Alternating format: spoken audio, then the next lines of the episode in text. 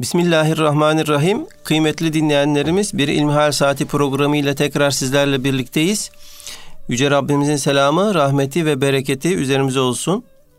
Sizlerden bize ulaşan soruları değerli hocamız Doktor Ahmet Hamdi Yıldırım cevaplandırıyor. Muhterem hocam, deniyor ki Türk ulusunun en büyük yanlışı Arap kültürünü din zannetmesidir. Böyle bir e, yargı cümlesi kuruluyor. Bizim yaşadığımız dini hayatta dinden olmayıp Arap kültüründen neler var? Elhamdülillahi Rabbil alemin ve salatu ve selamu ala Resulina Muhammedin ve ala alihi ve sahbihi ecmain. Şimdi Cenab-ı Allah Kur'an-ı Kerim'i bilisanin arabiyyin mübin apaçık bir Arap lisanıyla gönderdiğini ifade ediyor. Efendimiz Aleyhisselatü Vesselam Muhammedun el Arabiyyül Emin Arap kökenli Muhammedül Emin diye bilinen bir zat sallallahu aleyhi ve sellem. Dolayısıyla Cenab-ı Allah Peygamber aleyhissalatü vesselam Efendimiz'i Arapların arasından seçtiği için ve Arap Yarımadası'nda peygamber olarak gönderdiği için İslamiyet'in ilk başlangıcı Arap Yarımadası'nda Mekke-i Mükerreme'de olduğu için elbette o günün e, Mekke toplumunun bir takım adet ve görenekleri vardı. Bunların üzerine din gelmiş oldu. Fakat şunu çok iyi biliyoruz ki hangi toplum olursa olsun Cenab-ı Allah kendi irade etmiş olduğu dini irade ettiği şekliyle, dilediği ve arzuladığı şekliyle insanlara göndermiştir. Bunun anlamı şu, bir takım adetler, gelenekler, görenekler, Hz. Peygamber aleyhissalatü vesselam Efendimizin yaşaya geldiği Arap toplumunda vardı. Ve Efendimiz aleyhissalatü vesselam bu adet, gelenek ve göreneklerin din ile bağdaşmayanlarını temizledi. Nitekim Arap toplumunun çok köklü adetlerinden bir tanesi sınırsız evlilikti. Bir diğeri bir kimse üvey annesini babası öldükten sonra nikahlayabiliyordu. Bir başkası efendim e, şuydu buydu yüzlerce böyle din ile bağdaşmayan adetleri vardı ve bunları din geldi, kaldırdı, iptal etti, yok etti. Hatta yine mesela Arap cahiliye döneminin önemli adetlerinden bir tanesi evlatlık edinmekti.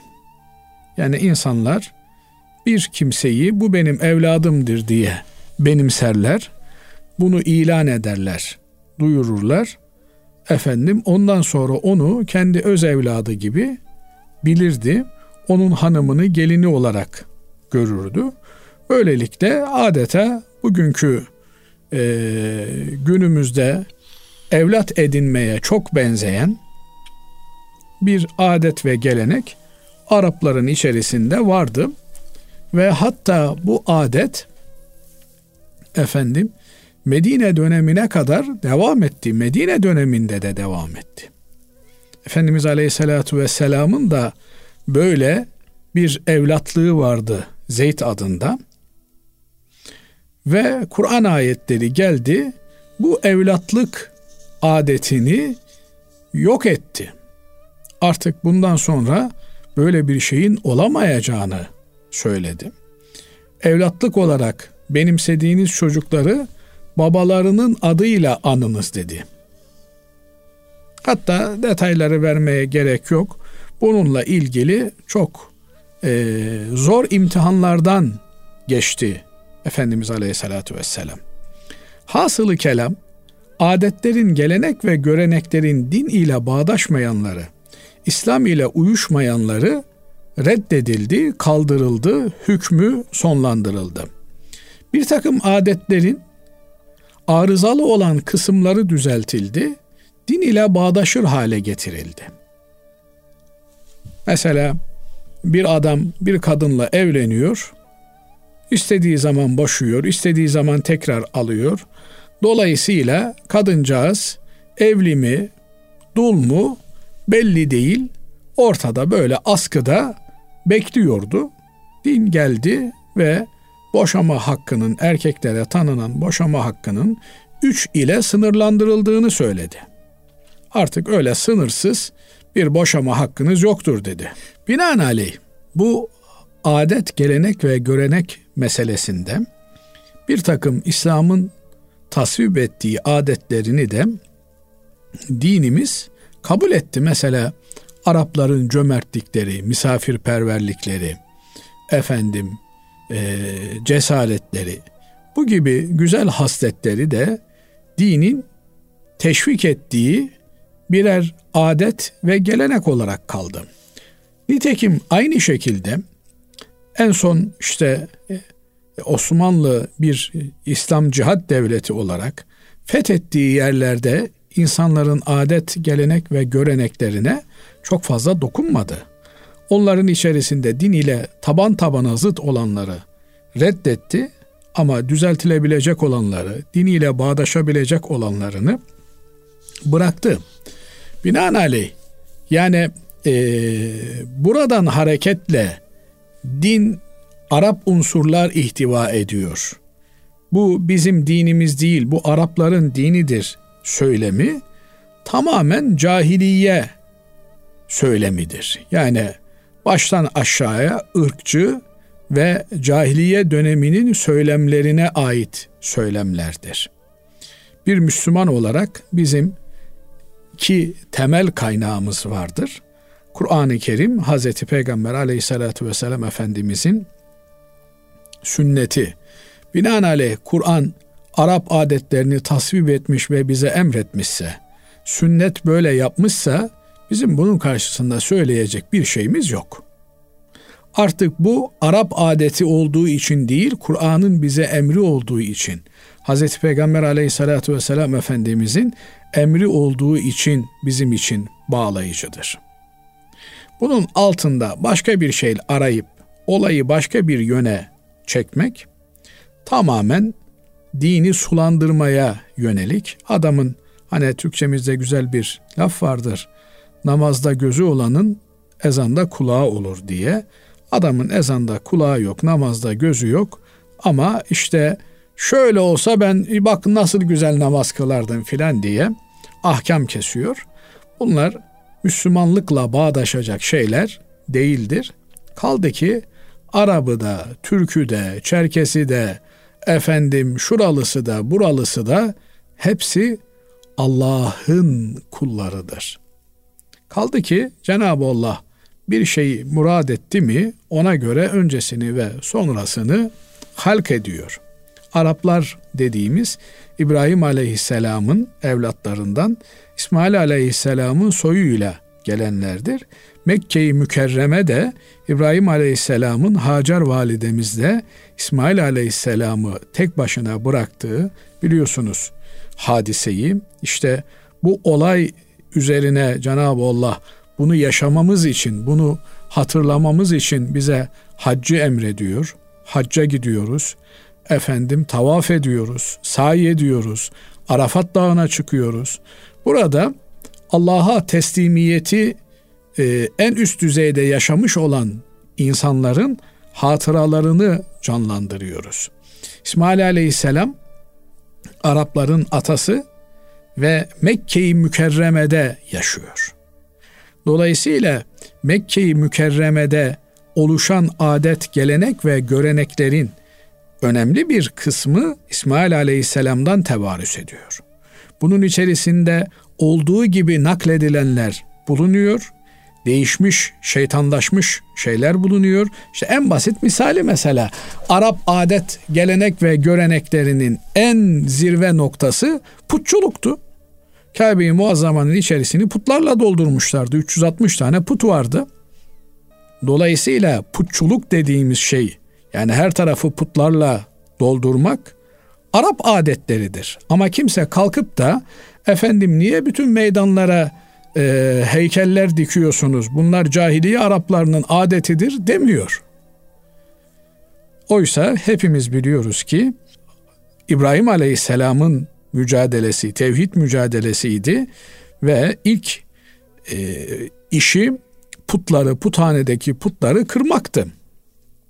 İsmail Aleyhisselam'ın Mekke-i Mükerreme'de inşa ettiği toplum tevhid toplumu olarak başlamış. Daha sonra şeytanın ihvasıyla onların içerisinde de putçuluk başlamıştı. Efendimiz Aleyhisselatü Vesselam geldiğinde Arapların en önemli adetleri putlara tapınmak, onlara adaklarda bulunmak, onlara efendim kurban kesmek vesaire filandı. Efendimiz Aleyhisselatü Vesselam Mekke döneminde bununla mücadele etti. Binaenaleyh Arapların bütün adetlerini kabul etti, din olarak bize sundular diye bir şey söz konusu değil. Allah isterse Türk adeti, isterse Japon adeti olsun. Bize bir şeyi emrettikten sonra o artık Allah'ın emri olur. Peygamber aleyhissalatü vesselam Efendimiz bir şey bize bir şey emretti mi o artık Peygamber Efendimizin emri olur. Bunu başka taraflara çekmek Müslüman ahlakıyla bağdaşmaz. Evet. Evet. Allah razı olsun hocam.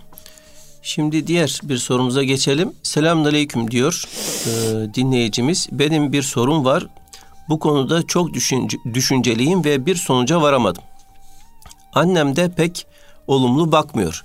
Benimle evlenmek isteyen bir genç var. Kendisi üniversite öğrencisi ve son sınıfta. Maddi durumlarının pek iyi olmadığını biliyordum. Ama ahlakını beğendiğim için evlenme teklifini kabul etmiştim.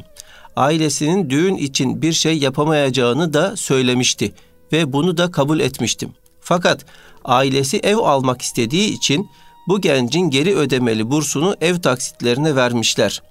Ve bu gencin okulu bittiğinde ailesinin bunu ödemeyeceğini, kendisinin ödemeye çalışacağını söyledi.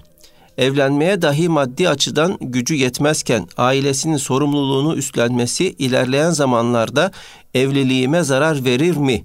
Bu konuda çok düşünceliyim. Ayrıca gencin annesi evlenmek istediğini biliyor.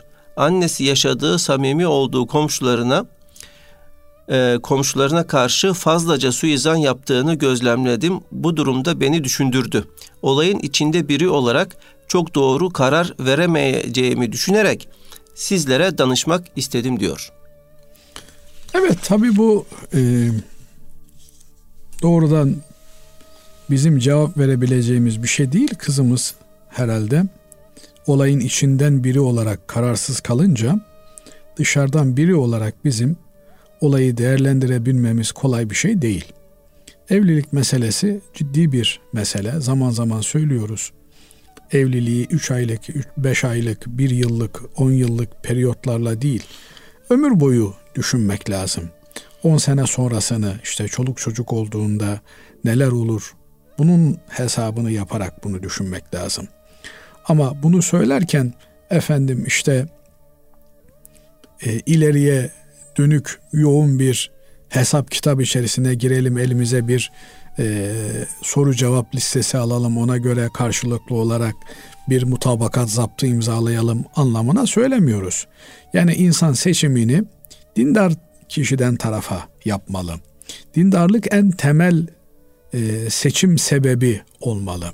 Dindar insan ki dindarlıktan kastımız da Hz. Peygamber aleyhissalatü vesselam Efendimizin sünneti üzerine bir dindarlık. Şimdi herkes dindar olduğunu söylüyor ama e, dindarlıklarımız maalesef bazılarımızda camide dindarlık yönünde tecelli ediyor. Bazılarımızda okulunda dindarlık yönünde, bazılarımızda dergahında, bazılarımızda ticaretinde. Oysa dindarlık bölünmez bir bütündür. Dindar olan insan ticaretinde de dindardır, dürüsttür, namazında da öyledir. Allah'a karşı vazifelerinde de ailesine, çevresine, muhatap olduğu herkese karşı aynı dindarlık ölçüsünü gösterir. Binaenaleyh Efendimiz Aleyhisselatü Vesselam sizin e, borcunu en iyi ödeyeniniz ahlakı en güzel olanınızdır diyor ise bu kimse borcunu bir an önce en güzel şekilde ödemeyi hesaba katmalıdır. Bunu hedeflemelidir. Ama adam piyasaya e, borçlar yapmış hiç umurunda değil, derdinde değil fakat camiden çıkmıyor. Çok dindar bir insan. Böyle bir dindarlık anlayışımız yok. Yani dindarlık bir bütün. Dolayısıyla bir e, kardeşimiz evleneceği kişi de hanım olsun erkek olsun öncelikli olarak bütüncül bir dindarlığı görmeli. Nitekim Hazreti Ömer Efendimiz biriyle ilgili birine bir soru sorduğunda referans olmasını istediğinde şöyle güzeldir böyle iyidir filan deyince sen onu nereden tanıyorsun diyor. Yoksa sen onun başını camide aşağı yukarı kaldırdığını mı gördün diyor. Yani namaz kıldığını da demiyor. Çok enteresan bir ifade tarzıdır bu.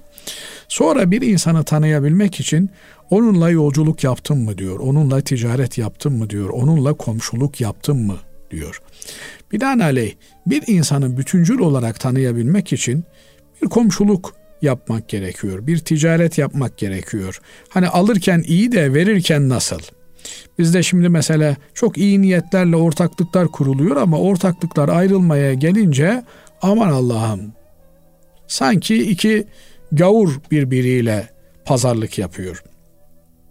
Bu yönleriyle baktığımızda dindarlığın sadece camiye hapsolunmuş bir dindarlık olmadığını, hayatın tamamını içine alan bir dindarlık olduğunu hesap etmemiz gerekiyor. Eğer böyle bir dindarlığı varsa bunu ölçebildiğimiz kadarıyla, tespit edebildiğimiz kadarıyla nice öyle e, çok dindar görünen ama işin içine girdiğimizde öyle olmadığını müşahede ettiğimiz kimselerle karşılaşıyoruz. Öncelikli olan dindarlığı meselesi Hocam, olmalı. yani e, dindarlık diyorsunuz da yani bu evliliklerde biraz da hani geçim ehli bu dindarlığın içine giriyor mu, girmiyor mu? Geçim ehli olmak. Elbette yani şimdi Efendimiz Aleyhisselatü Vesselam la hayra fimen la elif ve la yu'lef. Böyle cana yakın olmayan, kendisine yaklaşılamayan kimseye, samimiyet kuramayan kimseye hayır bulaşmamıştır diyor. Binaenaleyh Müslüman geçim ehli olan kimsedir. Niye geçim ehlidir? Ya fıtraten bir karşı tarafla bir e, insicamınız olur veya oldu ya fıtratlarınız uyuşmadı. O zaman da Allah'ın bir emaneti olarak değerlendirir. Ve vazifelerini yapmakla mükellef olduğunu düşünür. Bu birinci basamak yani erkek olsun kız olsun karşı tarafın dindar olduğuna emin olmalı. İkinci kesimi kısma gelince e, bir kızın haklı olarak çok tabii olarak bu adam beni geçindirebilir mi, geçindiremez mi? Herkesin bir e, hayat standardı var. Bir efendim geçim eşiği var. O kendi eşiğine göre fedakarlık yapabileceği noktaları da hesaba katarak işte ben babamın evinde diyelim ki e, her sabah ballı kaymakla kahvaltı yapıyordum ama ya ballı kay- kaymakla kahvaltı yapmadan da ben yapabilirim efendim sadece zeytinle de kahvaltı yapabilirim. Yani şöyle e, bir misal verelim. E, kızcağız baba evinde aylık ailenin e, masrafı 10 bin liraydı da ya ben kıt kanaat biraz daha e, şartlarımı zorlarım 10 bin liraya gerek yok ben 3 bin lirayla da geçinirim türünden bir fedakarlık yapıp yapamayacağına kendi karar verecek nihayetinde. Fakat öncelik meselesinden taviz vermek yok. Yani ben ya beş vakit namazını kılmasına gerek yok. Cuma'dan cumaya, bayramdan bayrama gitse de böyle bir şey yok. Bir Müslümanın böyle bir taviz imkanı yok. Ama e, bunu geçtikten sonra yani dindarlık vasfını tutturduktan sonra bir kız diyebilir ki ya boyu boyuma uyumuyor. Ben e, bir enerji alamadım. Yani bir sıcaklık hissedemedim. Diyebilir ben bu aday tamam dinine imanına bir şey demiyorum ama ben içim sınmadı. Bunu diyebilir. Bunda bir problem yok. Veya işte bu delikanlının geliri 3 bin lira. Ben 3 bin lira ile bir aile ortamında geçinemem Bunu da diyebilir. Yani herkesin kendi standardı farklı olabilir. Efendim bir delikanlı e, yani ben kızcağızın dinine, diyanetine bir şey diyemem ama e, fiziki, şekli, şemaili benim hoşuma gitmedi. Dolayısıyla e, yani ben e, bir, bir sıcaklık hissedemedim diyebilir. Ama şunu da diyebilir. Ya o kadar fiziki, miziki benim için önemli değil. Ahlakı önemli. Geçim ehli olması önemli. Dolayısıyla e, Allah herkesi yaratmış. Herkesi de güzel yaratmış. E, bakarsan güzel görürsen güzel olur türünden e, güzellikle ilgili kriterlerinde indirim yapabilir. Kadın da yapabilir, erkek de yapabilir. Ama dindarlıkla ilgili kriterlerde indirim yapmak doğru değil. Şöyle de anlaşılmaması için bunları üstüne basarak söylüyorum. Yani kardeşim dindar olduktan sonra ne olursa olsun işte evi de olmasa sokakta da yatarsanız yatın. Yok böyle bir şey. Yani nihayetinde insanlar e, barınmak için bir eve ihtiyaç duyuyorlar, geçinmek için bir gelire ihtiyaç duyuyorlar. Evlendikten sonra da bu işin sorumluluğu delikanlının yani erkeğin üzerine düşüyor. Eğer erkek böyle bir sorumluluğu kaldırabilecek durumda değil ise o zaman kimsenin kızına da sebep olmayacak hiçbir kıza da bu noktada e, gel işte biz birbirimizi seviyoruz sokakta da yatarız türünden bir fantazinin romantizmin içerisine girmeyecek. Kaldı ki diğer taraftan ailelerin de çocuklarının yuvalarını öncelemeleri gerekiyor. Yani e, evlenecek olan bir çocuğu e, borca mahkum ederek e, onun evlenmesini zorlaştırmaları da doğru bir davranış değil. E, burada e, kızımızın yapacağı şey e, duruma bakacak. Yani kendisini geçindirebilecek bir maddi imkanını görüyorsa delikanlının e, o zaman dindarlığı da olduğu için evet diyecek. He, bazen şöyle bir yanılgı içerisine giriyor taraflar.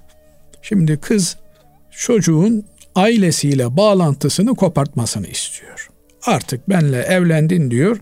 Sen bana tapulandın. Bundan sonra bütün mal varlığını ben yöneteceğim. Böyle bir şey de yok. Yani 25 e, yaşında bir delikanlı evlendi diye ailesiyle, annesiyle, babasıyla, akrabalarıyla bağını kessin. Efendim bundan sonra neyi var neyi yok kız olsun kız tarafı olsun böyle bir anlayış da dinle, diyanetle bağdaşan bir anlayış olmaz. Mamafi e, elbette evlilik sorumluluğu erkeğin üzerinde olduğu için sorumlu bir şekilde hareket edecek ama elindeki imkanlarla hanımına e, geçinebilecek bir statü sağladıktan sonra gerekiyorsa annesine, babasına, kardeşlerine yardım eder. Bunun hesabını da hanımefendinin yok bana sormadan annene bir lira gönderemezsin türünden bir şey yapması dinle diyanetle bağdaşmaz. Önce anne hakkı gelir, önce baba hakkı gelir. Ondan sonra e, hanımın, çoluğun, çocuğun gelir. Elbette e, geçinimini temin etme noktasında, rızkını getirip sağlama noktasında bir adamın öncelikli vazifesi çoluğunun çocuğunun rızkını temin etmektir. Onu temin ettikten sonra adamın annesine, babasına, efendim akrabasına, kolu komşuya yaptığı e, yardımın, desteğin hesabını kız ve kız tarafının sorması da abes bir şeydir. Bu ölçüler içerisinde kızımız ölçecek, biçecek. Eğer geçinebileceğini önce manevi geçim, sonra maddi geçim sağlayabileceğini düşünüyorsa hay hay evlenecek. Yok öyle değilse o zaman e, bu noktada evlenemeyeceğini net olarak ifade edecek. Allah razı olsun hocam. Kıymetli dinleyenlerimiz şimdi kısa bir araya gidiyoruz. İnşallah aradan sonra kaldığımız yerden devam edeceğiz. Kıymetli dinleyenlerimiz İlmihal Saati programımızda kaldığımız yerden devam ediyoruz. Muhterem hocam dinleyicimiz şöyle bize yazmış Belçika'dan. Selamünaleyküm. İsrail'e yardım eden bir yerden yiyecek maddeleri almak caiz mi? Caiz değilse annem veya babam oradan yiyecek alırsa onlardan yemem haram mı olur? Ben şu anda öyle yerlerden hiçbir şey almıyorum bilmediğim için ama annem oradan bir şeyler alıp yemek yapıyor. Ne yapmalıyım? Açıklama olarak da şöyle yazmış. Bir mağaza hemen evimizin yanında olduğu için annem oradan alıyor ve o mağaza İsrail'e yardım ediyor ve ben Belçika'dayım. Neredeyse her mağaza ve marka İsrail'e yardım ediyor diye eklemiş hocam. Şimdi olayı kişiselleştirmeden genel hatlarıyla ifade edelim. Yani şu marka, bu ülke vesaire filan demeden ana hatlarıyla ifade edelim. Öncelikle Müslümanın bir duruşu olmalı. Müslüman, Müslümanın dostudur, yardımcısıdır, velisidir buyuruyor Kur'an-ı Kerim. Dolayısıyla birbirimize dost olmakla, yardımcı olmakla mükellefiz. Böyle olunca kardeşimin düşmanı benim de düşmanımdır. Fakat burada düşmanlığın sebebi hak çerçevesinde bir konuya dayanmalıdır. Yani haklı olarak bir Müslümana bir yardım etmek hepimizin boynunun borcudur. Bir Müslümana saldıran, haksız yere ona eziyet veren kimselere karşı da Müslümanla beraber olma mecburiyetimiz vardır. Çünkü Müslümanlar olarak aramızdaki temel hukuk şunu gerektirir. Efendimiz Aleyhisselatü Vesselam buyuruyor ki unsur ahake zalimen kâne ev mazlumen kardeşine yardım et. İster zalim olsun ister mazlum olsun diyor. Ya Resulallah diyor sahabe efendilerimiz. Mazlum olduğunda ona yardım etmemiz gerektiğini biliyoruz. Yani biri ona zulmediyor, biri ona haksızlık ediyor. Bu durumda ona yardım edeceğiz. Fakat zalim olduğunda nasıl yardım edeceğiz? O zaman da diyor ki Efendimiz Aleyhisselatü Vesselam onun zulmüne mani olursunuz. Yani baktınız ki bir Müslüman sinirlenmiş, celallenmiş, hakkı olmadığı halde bir gayrimüslime, Müslüman olmayan birine saldırıyor. Mani olursunuz saldırmasına. Hayır bunu yapamazsın dersiniz.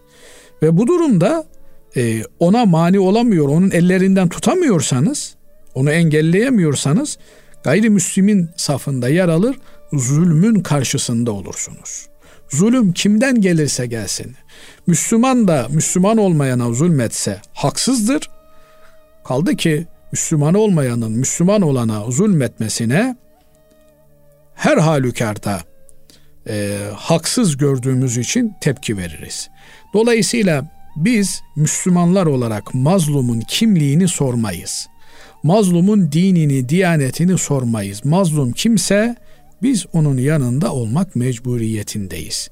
Dolayısıyla mazlumun zalimden hakkını alma bizim vazifemizdir. İş böyleyken efendim e, mazlumun yanında yer almak şöyle dursun zalimin safında yer alırsak efendim ona silah desteği verirsek, ona sözlü olarak destek verirsek, ona manevi olarak katkıda bulunursak bu da bizim vebal hanemize yazılır. Çünkü ayeti kerime Maide suresinde çok net bir şekilde diyor ki وَلَا تَتَعَاوَنُوا عَلَى الْاِثْمِ وَالْعُدْوَانِ Günah ve saldırganlık hususunda. Zalimlikte birbirinize yardım etmeyiniz, işbirliği yapmayınız. Yani eğer bir tarafın zalim olduğunu biliyorsanız, ona her türlü desteği kesmek durumundasınız.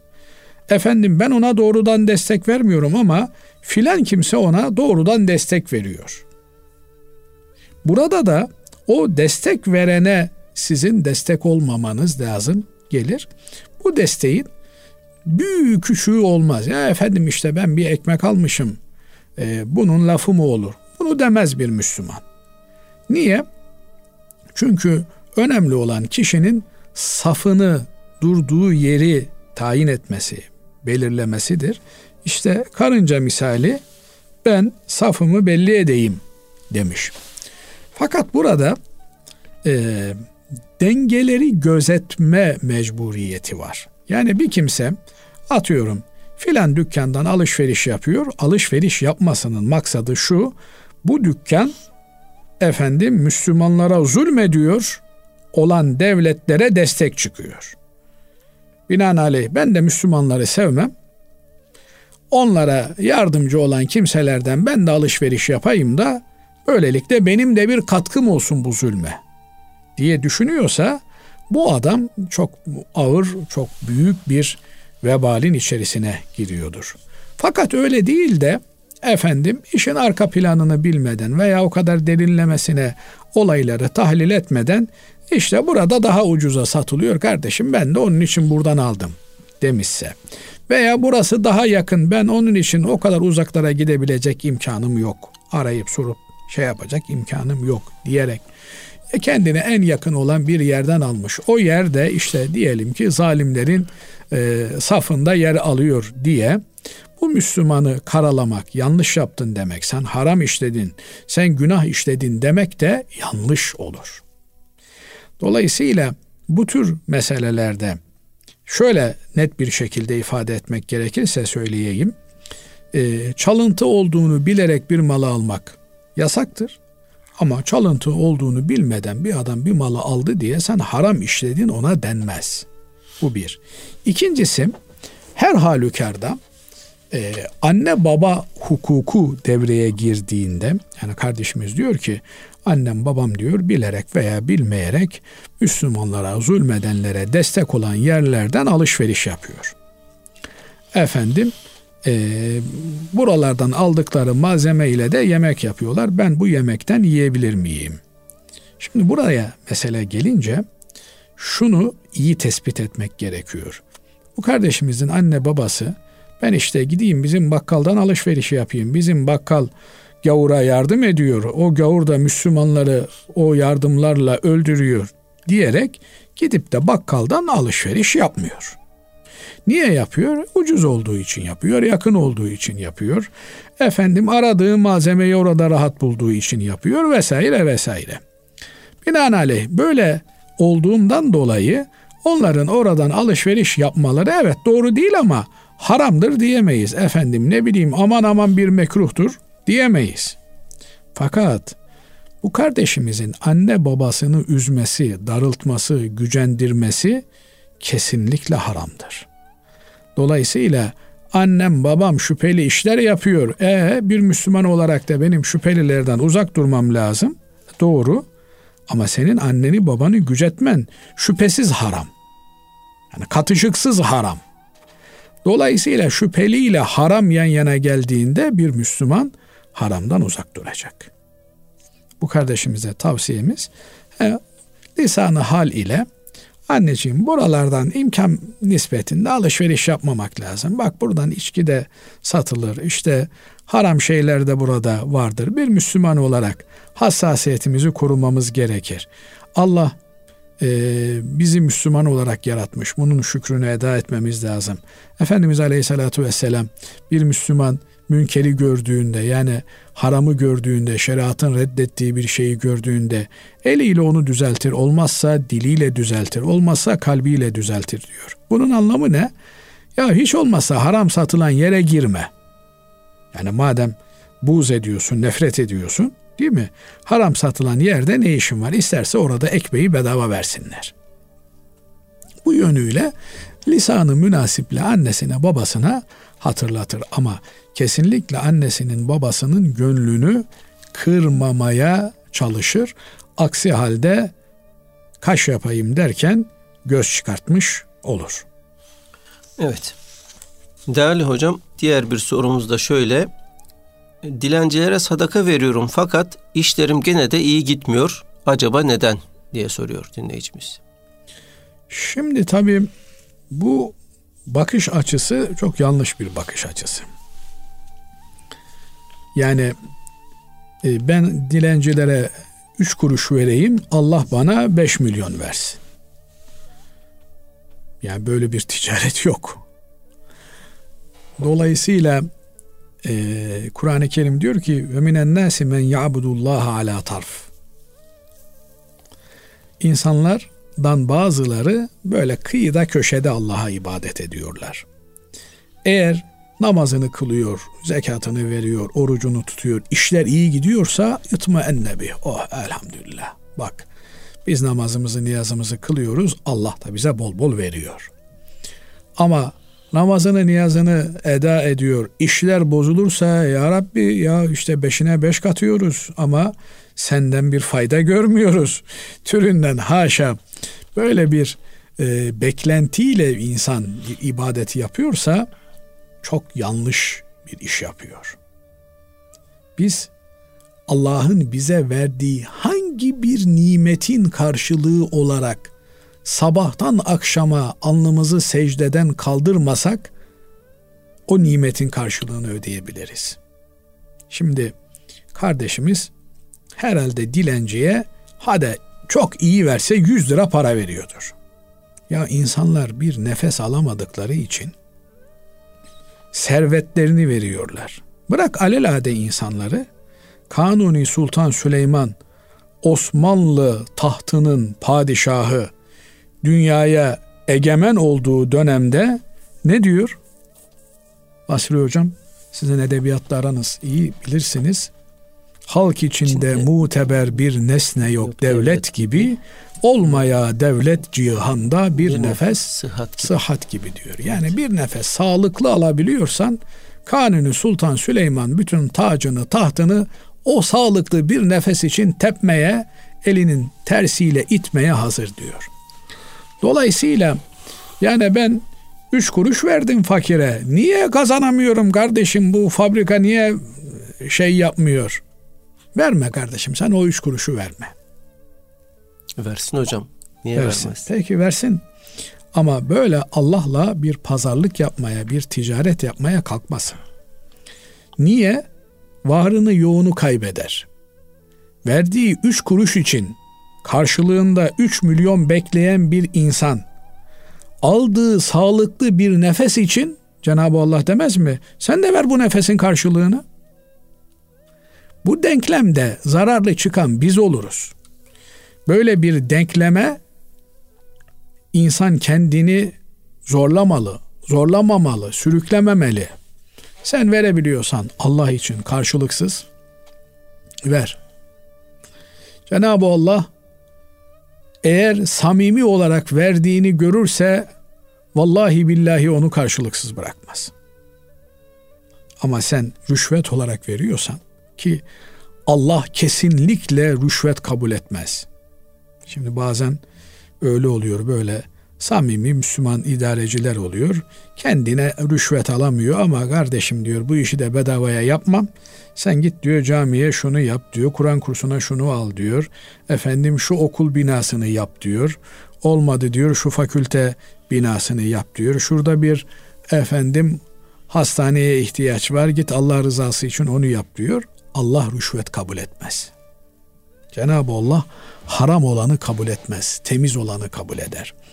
Bu kardeşimizin sorusu eğer samimi bir soruysa verdiği o üç kuruş para fakire veriyor ya, helalinden temiz bir para ise ona kat be kat karşılığıyla döner. Ama verdiğinin temiz olduğuna, helal olduğuna emin olması lazım. Bu yönüyle bir Müslüman yaptığı iyiliği tırnak içerisinde şayet iyilikse acaba ben bunu düzgün yapabildim mi, doğru yapabildim mi, incitmeden yapabildim mi? Öyle diyor Kur'an-ı Kerim. Kavlun ma'rufun hayrun min sadakatin yetba'u hâzâ. Güzel bir söz diyor. Sizin öyle üç kuruş, beş kuruş sadaka verip de arkasından demediğinizi bırakmamanızdan daha hayırlıdır diyor. Bir gariban çaresiz kalmış. Dilenme mecburiyetinde kalmış. He, dilenenlerin yüzde kaçı böyledir bilmem. Ama verirsen verirsin, vermezsen vermezsin. Hiç olmazsa bir ekmek parası vermek lazım. Niye? Ya belki gerçekten muhtaçsa onun vebalinin altından kalkamayız. He tamam piyasada çok dolandırıcı, dilendirici dilenciler var. Efendim veriyorsun gitmiyor. Ya kardeşim sen ihtiyacından dolayı dileniyorsan işte evde yemek yok. E verdiler sana 50 lira. E git daha evine işte yani artık. Yani bugünü kurtardın. Hasılı kelam verirsen verirsin. Vermen gerektiği halde vermezsen vebalini çekersin. Ama yani gelişi güzel laflar söyleyerek insanların kalbini rencide etmen, incitmen bu durduk yere insanın günah kazanmasına sebep olur ki Allah muhafaza eylesin. Hayır yaptığını zanneder insan, kalp kırdığı için günah kazanır. Onun için e, sözüm ona bir iyilik yapıyorsak o iyiliği iyi yapıp yapmadığımızın endişesini taşımamız lazım. Eğer beceremiyorsan yapmayı o zaman götür birine ver. Adam gibi verebilen, insan gibi harcayabilen, hayır hasanat yapabilen birine ver. O senin paranı dağıtsın. Bir de senin paranı dağıtıyor diye de kardeşim adamın da emeğinin hakkını ver. Bilmem anlatabildim mi? Evet hocam. Evet. Allah razı olsun. Teşekkür ederiz değerli hocam. Kıymetli dinleyenlerimiz bugünkü İlmihal Saati programımızın böylece sonuna ermiş bulunuyoruz. Efendim hepinizi Allah'a emanet ediyoruz. Hoşçakalın.